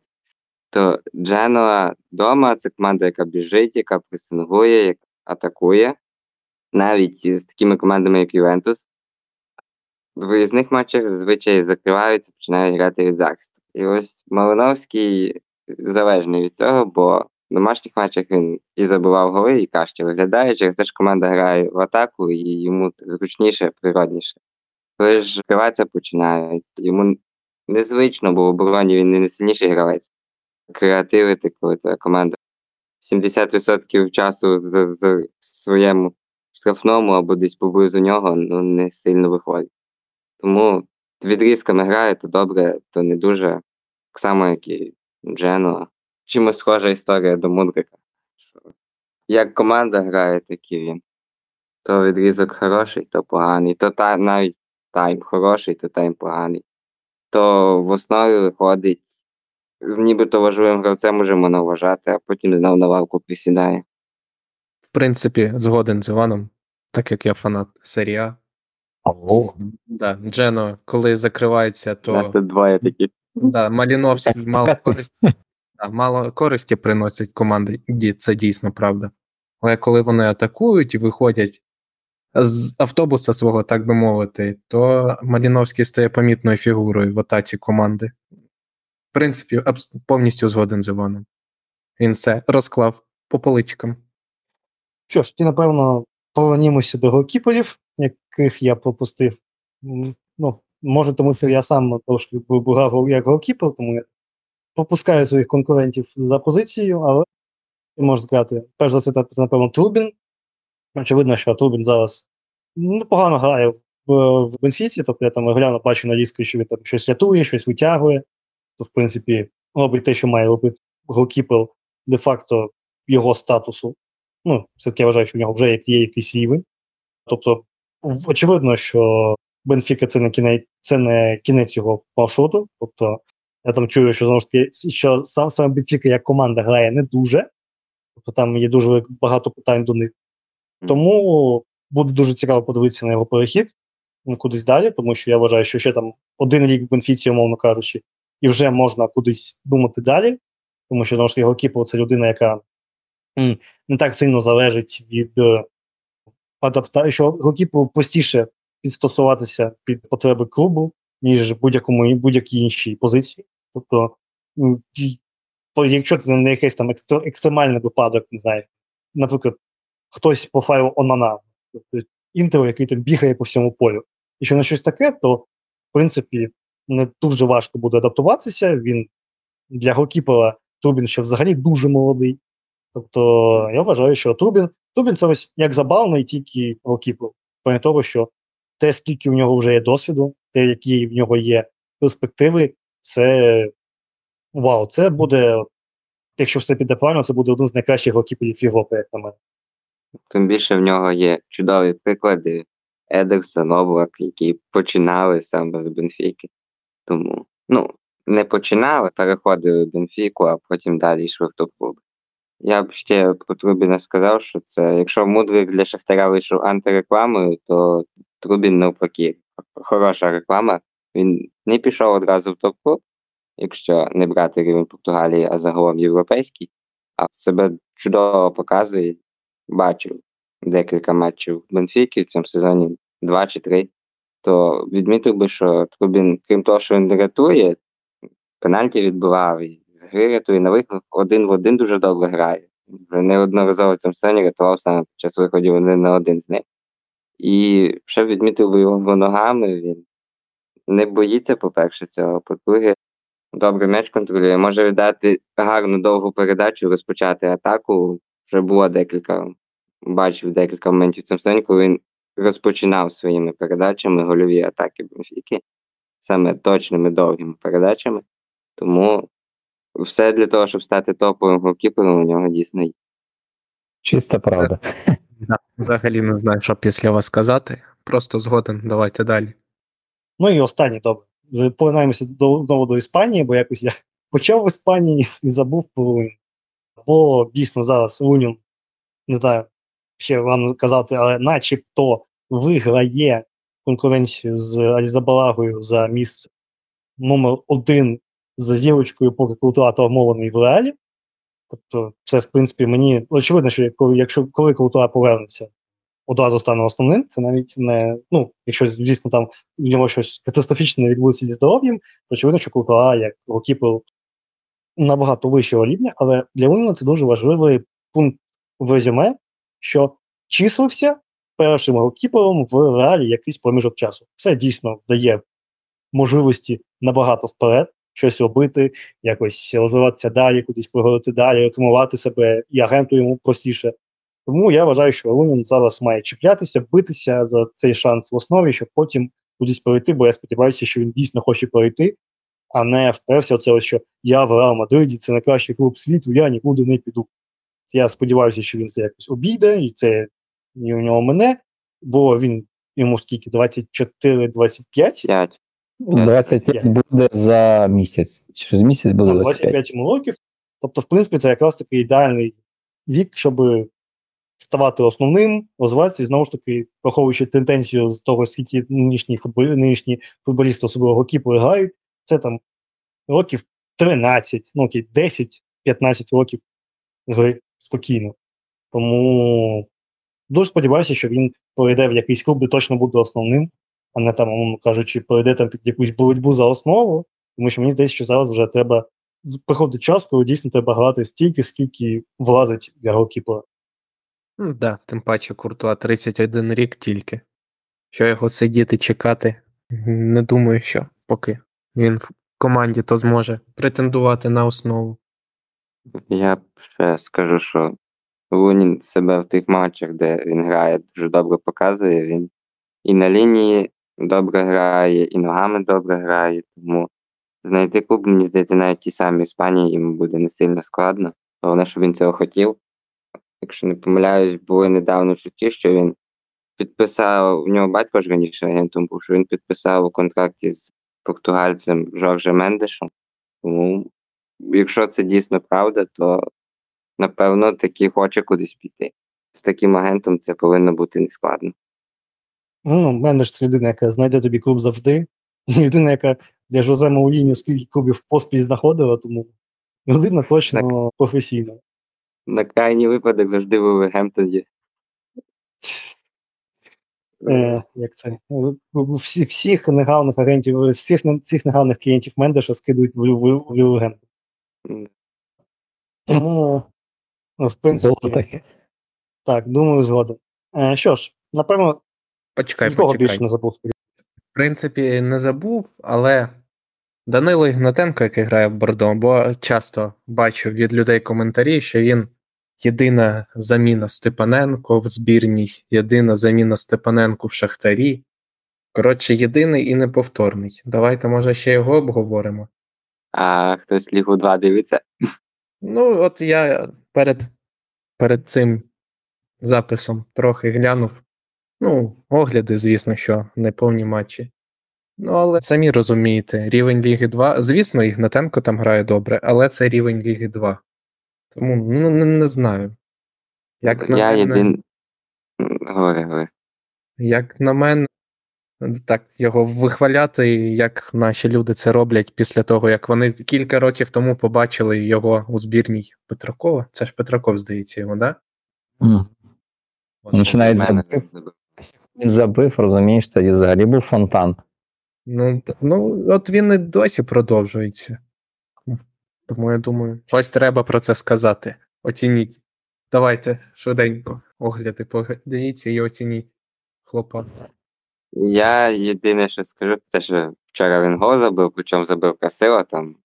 Не прикопайся, так само потім пенальті реалізував, тому. І потім я ще його статистику дивився, то ніби непогано грає, але це все, що я про нього можу сказати. Ну, це ось, мені здається, що це ти правильно описав, що от люди колись там побачили, що вау, це крутий гравець, і потім все життя ходять, ходять з певністю, що це крутий гравець. А там, ну, очевидно казати, що людина, яка не впевнена, що є стовідсотково основним гравцем у другій французькій лізі, що вона має стати основною, причому це не якась там людина, яка там є минуле, що ми всі знаємо, що він добре грає. Ні, ну, він доволі ще молодий, у нього немає бекграунду, щоб бути, щоб мати таке, такий рівень, скажімо так. Бо ми, ми не знаємо, чи він може Йому 27 років через 2 місяці. в сенсі. Ну, прям. Пець. Да. Ну він в Бордо основний, так, він основний в Бордо. Ну, От єдине, що прикинь, коли може перебрати. То в Ну, нього залишається завжди. В цьому сезоні от за 17 ігор 4 жовті картки. Ну, Карт. Да, в тому попередньому сезоні набирав, дай Боже, 12 жовтих карток в чемпіонаті за 35 ігор. Ну, але в Та в нього така було. позиція. В нього така позиція. Па. Скляр 2-0. Да, Степаненко 2-0-1. 3-0. Мгм.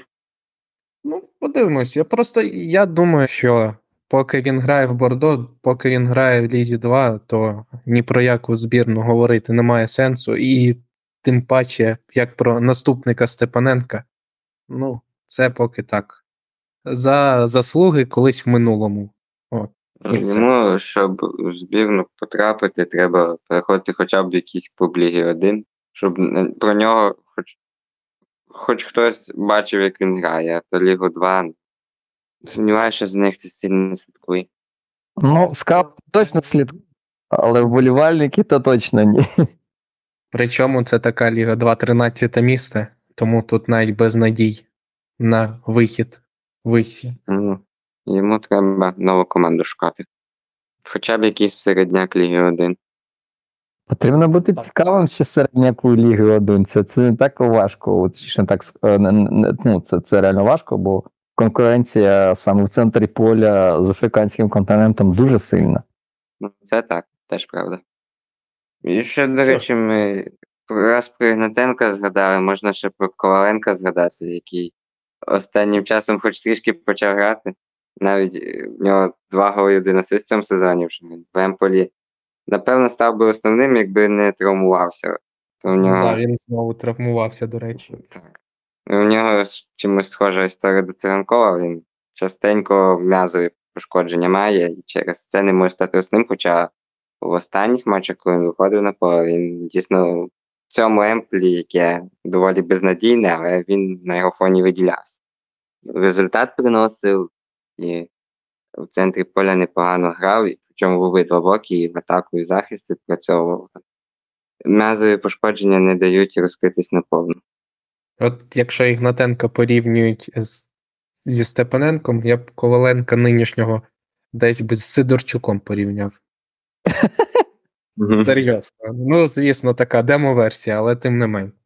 Як на мене, щось у них зараз таке схоже в стилі. То ну, Коленко завжди був такий більш атакувальним футболістом, який Зважаючи на те, що грає в Емполі, йому доводиться і відпрацьовувати багато в захисті. Так. і, і він навчився вже відпрацьовувати в захисті. Ну і я б сказав, що так. Прогрес в Ну. плані є. Він додав в цьому плані, теж скажу про це, що він краще став грати в захисті. Але ну, в Емполі дуже безнадійно в цьому сезоні, тому там не важко виділятися, але в нього хоч це виходить, бо останнім часом він взагалі зник. А тут почав про себе нагадувати.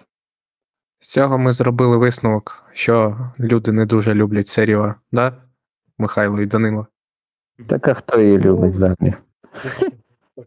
Мазохісти. Точно. Ну, тоді, в принципі, думаю, на ще ми закінчуємо цей блок. Думаю, сподіваюся, ніхто нікого ще не згадає. От, тому, в принципі, на фоні цього ще можна згадати е, політику чутки, чи може стати ще більше наших регіонерів, чи може когось ще купити.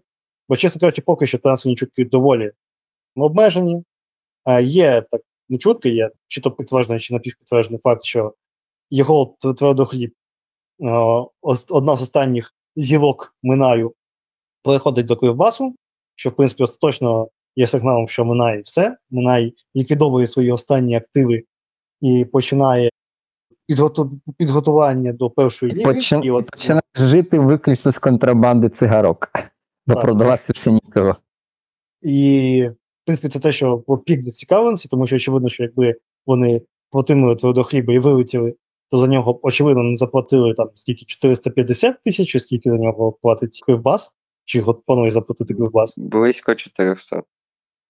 Так, і я ну, це доволі непогані гроші, як на мене.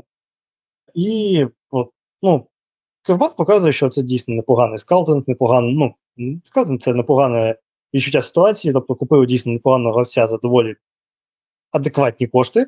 скажімо так, ну, от, так, доволі великі. Я б сказав, що за 23-річного гравця такого амплуа це доволі непогано. І, в принципі, буде цікаво подивитися, що з ним зробить Леонодуб. Тому що якщо він так у Шалана воскресі, то що з ним зробить е, з його майстерністю підвищити набагато рівень гравців такого стилю, скажімо так. Ну, буде грати другим нападником, скоріш за все, там зараз Дебелко переважно грає. Он, він, але такий, не, не просто нападник, у них, у них нападник це кожушком, а ось Дебелко він така людина, яка лонгболи ловить. Ось ловити лонгболи і твердохліб це ось як синонім. Тому мені здається, тут має бути все добре в обох. І у футболіста, і у клубу.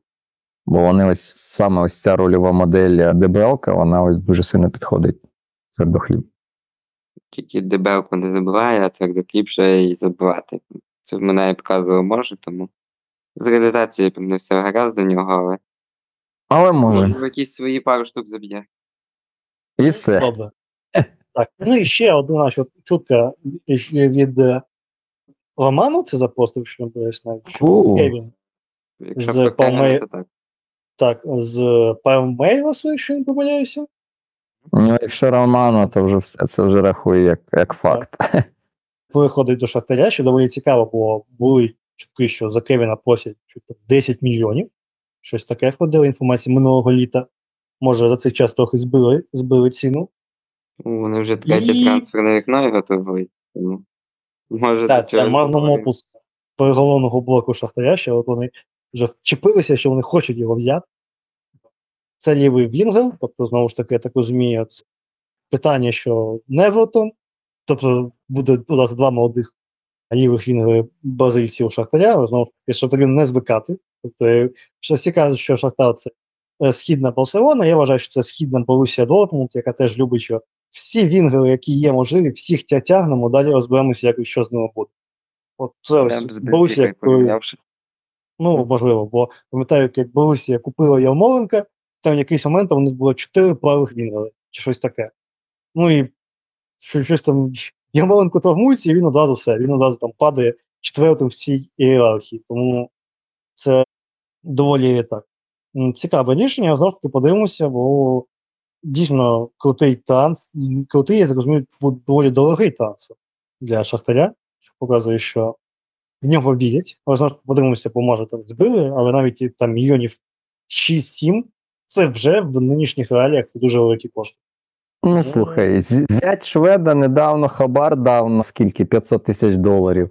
Це думаю, напевно, такий хабар давали і за Шведа, що він там числився в Шахтарі декілька вже трансферних вікон. То мені здається, що вони вже половину трансферу з цього бразильця вже відбили. Лише заблат, щоб швед залишався в Шахтарі. Тому, в принципі, я вважаю, що це дуже цікавий трансфер на майбутнє. Крім цього, прям щоб чутки, я б навіть і не читав. Не знаю, Є кумедно, наприклад, про Німчанінова, який. Ну і про Минай в цілому, який сказала курс на омолодження всіх старих гравців в топку. А тут виявилося, що вони Німчанінову пропонували контракт, але на 45% нижча зарплата. Німчанінов пішов, саме історія. да, пішов у пошуках кращої долі, не знайшов і зараз знову повертається в Минай. Мені от цікаво, на яких умовах, як вони домовляються зараз. Типу, Тому що що пішов- тепер Минай буде давати навіть менше, тому що вони знають, що на нього немає попиту. Це він Мгм. так сам собі в коліно вистрілив. От да, цікаво, як це все. Ну і плюс бандура там теж чутка прийшла, що Ну, швидше за це. він-. Да. Не знайшлося бажаючих платити зарплату, отак. Да, То так щось чутки були про Чорноморець, що він туди може піти замість. Да, Кого? Григорчук. Замість замість е, Шевченка. Шевченка, Шевченко ти пішов. Да. А, вже Так, все? але- Напився? Ну, він йшов, я так розумію, з надії стати основним. але потім в якийсь момент він став третім. Йому це, напевно, дуже сподобалося. Я б ще я, про- напевно, Ну, Так, можемо ще про квиток. дрібні. Да, давай, Іван, ти потім. Давай про чітки. Ми про як, як починали, Данило сказав, що хтось за кордон може поїхати, то тих, про кого в нас говорять чимало, хоч якась конкретика є про Судакова і про Ювентус, який їм дуже активно цікавиться, судячи з усього. Тому ось це. Судячи зі слів Романа, це важливо. Він, він має знати, хто цікавиться, бо він явно десь в долі, щоб встиг більше зідрати. там про Ювентус і про Наполі ще говорили. Останнім часом про Наполі якось притих. А звідки вони поліграфіші? Осімхена проздають, чи, чи ще не продали Осімхена? Продовжує кон- Ну, гроші є, мабуть. А от щодо Ювентуса, то швидкі активні, але чи знайдуться гроші в Ювентуса на Судакова, це велике запитання. Ну, я думаю, якось розіб'ють на кілька сезонів виплати, плюс там якісь відсотки за перепродаж. Ювентус. Золотий в м'яч. італійському стилі. І- Італійці це просто обожнюють. Да. Я думаю, і якщо буде бажання обох сторін, то цілком домовляться, я вважаю. А бажання третьої сторони потрібно? Як ти думаєш, в цьому трансфері? Судаков раб Шахтаря, яке бажання? Тобто в Е, нього Я пам'ятаю, не пам'ятаю, я пам'ятаю інтерв'ю Судакова, тільки точно не скажу українським чи іноземним ЗМІ, він казав, що за серію А слідкує, що йому Ювентус і Рома подобається. Тому Ага, Ну, ага. бажання. Тобто, є. тобто він же підіграв, зрозуміло. Ну, Ну. чесно, я не дуже уявляю, куди він там впишеться. ну, бо писали, Ювентус- що Алегрі там під нього схему хоче змінювати. У, А хто писав? Тобто, що? А хто писав? Я точно не питаю, чи Ла Газета, чи якесь інше видання, пам'ятаю, що одне з італійських видань, прям топових видань, писало, що Алегрі готовий схему міняти. ага. Типу, вони зараз вже з 3-5-2 грають, то він готовий на 3-4-2 перейти і під нападниками двома, щоб якраз Судакова цією одиничкою був. Що Ну, ж, якщо він напевно, напевно, як, як ще- сказав, що давай, кажи. Ну, я саме по Судакова, що я вважаю, що мені здається, що йому в Італію краще не йти, але знову ж таки подивимося. Мені здається, що йому. Поясни, чому. Але якщо, якщо гроші дадуть, то хай йде. Я так розумію, що вибору, у нього великого немає. то чому не йти? Да, скажи, нам цікаво. Чого, чого ти не хочеш, щоб він в Італію йшов? Бо ти її не дивишся. А, це, так, це моє чисто суб'єктивне, знову ж таки, якою мені здається Італія з боку. Тому я, я, це моя думка не експертна в цьому плані. Мені просто здається, як мені виглядає Італія, що тут Краще боку- в Челсі, так? Ні, ні, ні. Краще в Жерону. Краще Зеро. е, А, більше Жерона. всі, всі в Жерону. А піхальонка тоді куди? Тут теж в Жерону. А, Там же центр окей. поля великий, всі влізуть. Тим більше Тому- наші ж в Іспанії легіонерами не вважають, так що всі точно Тим влізуть. більше, все, просто тягни всіх, хто плохо п- прикручений. Тому Плюс там- так. Все по щоткам? Ну, дивись, ще оболонь цікавилася ни- ничем та вишневським. Ничем, як правильно наголос Нич, поставити. напевно, Назарієм Нич, я думаю. Тобто Назарієм Ничем. Ничем, да. От. Але чесно, я не дуже розумію, нащо їм гравці, якщо у них і так в атаці. у них є найкращий електрик у ПЛ, і в них є 95 номер. О, до речі, про чутки і в іноземні клуби. Там я пам'ята... не пам'ятаю, хто писав про це, але що якраз з Сухановим Спартак Трнава цікавиться. Тому Угу. здається, якесь словацьке видання це писало. Тактиком може поменшити. Ну, це погано. Я згадав.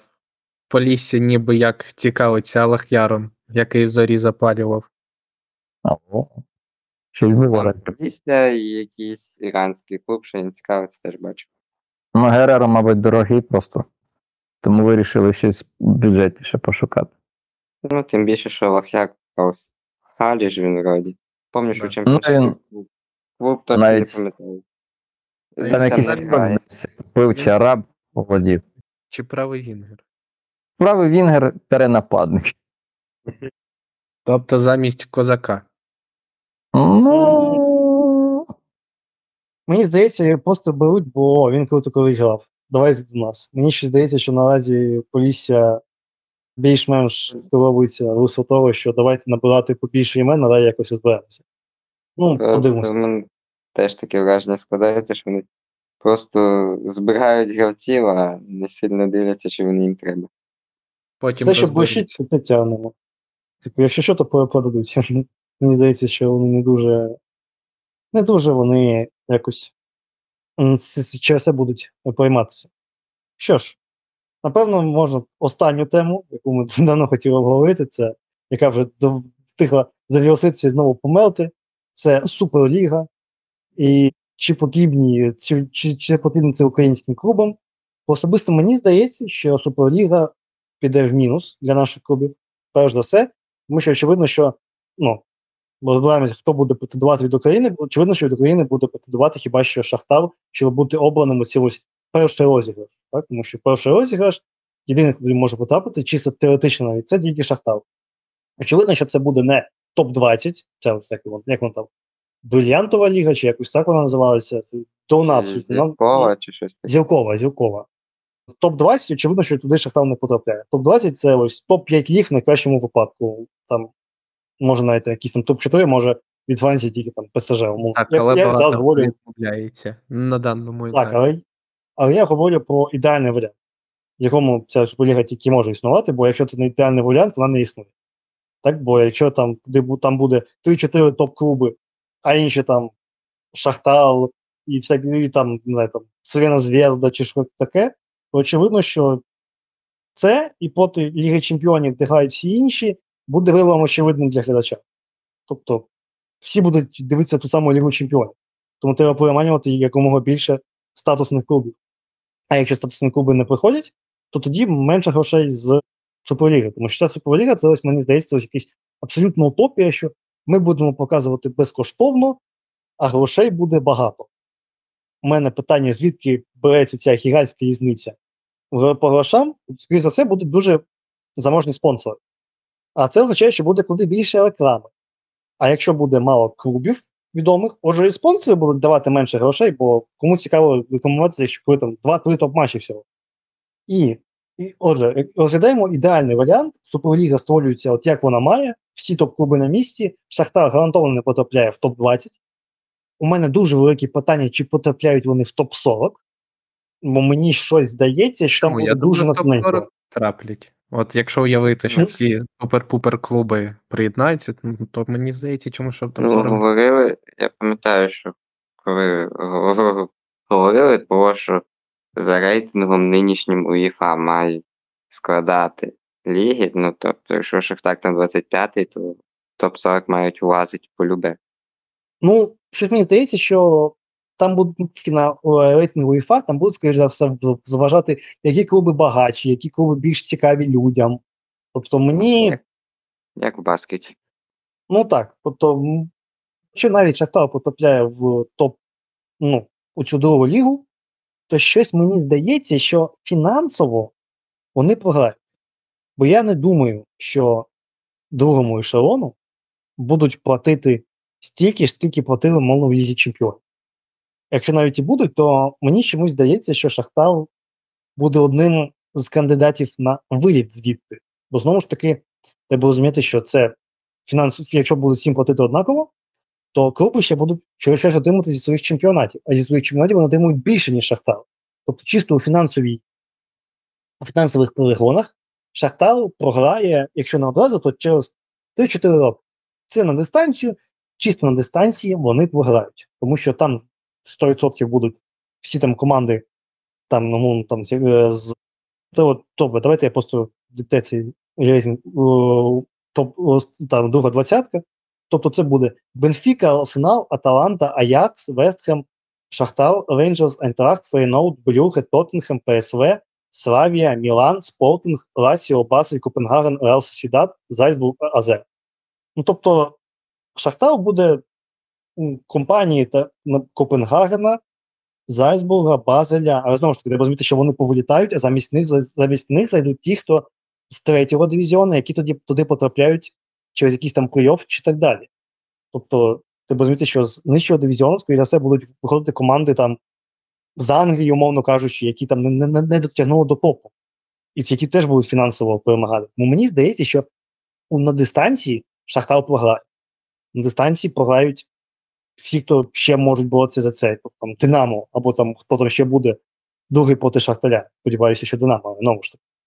Вони теж програють фінансово, всі програють фінансово в Україні, тому що це не розраховано на маленькі клуби з ну, на клуби з маленьких країн.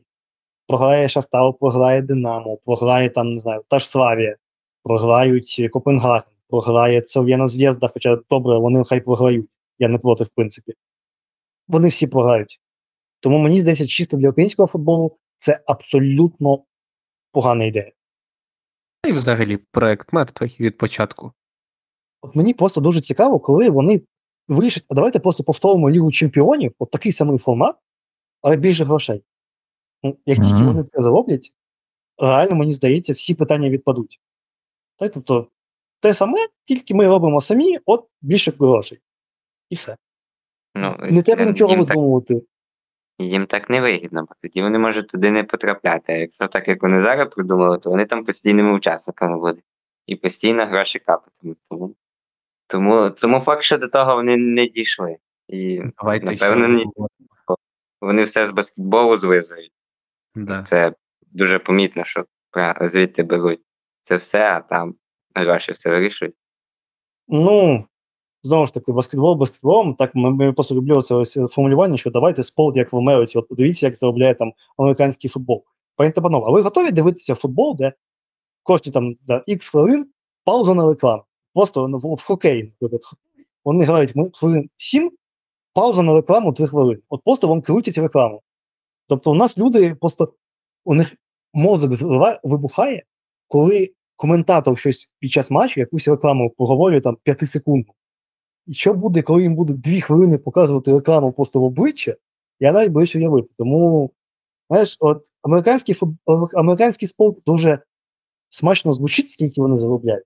Але коли ти дивишся, як вони заробляють, може краще не треба.